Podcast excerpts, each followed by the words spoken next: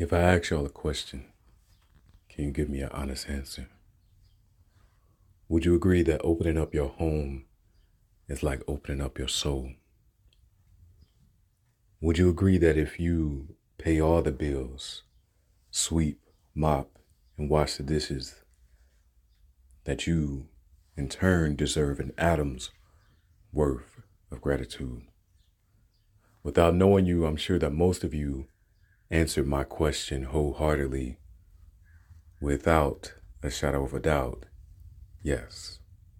And if you didn't, then your soul is colder than the mitten that I call home. But since I'm focused on you, you child of the polar ice caps, why did you present yourself as a gift of gold, but you're really made of coal?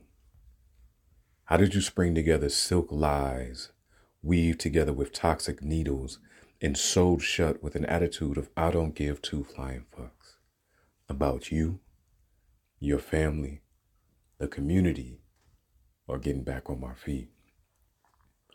Explain to me why you had to be the stereotype. You know, the one who loves God but condemns everyone's sin but her own. You had to be the one who dressed up like an innocent lamb, but in reality, you were waiting to reveal your teeth and eat the hearts of those who chose to wear them on their sleeves. You had to pick me, and unfortunately, I had to love you. I won't say that I was perfect, but I know I was better than what you deserved. I won't say I was your one because Lord knows we could never have lasted. What I will say is this wherever you are, whatever you're doing, this is the last poem I ever write about you.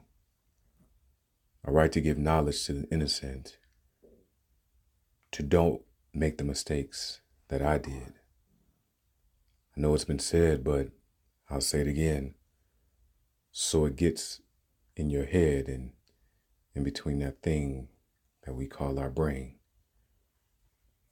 Beware of God's lambs who have yet to show their claws and their teeth.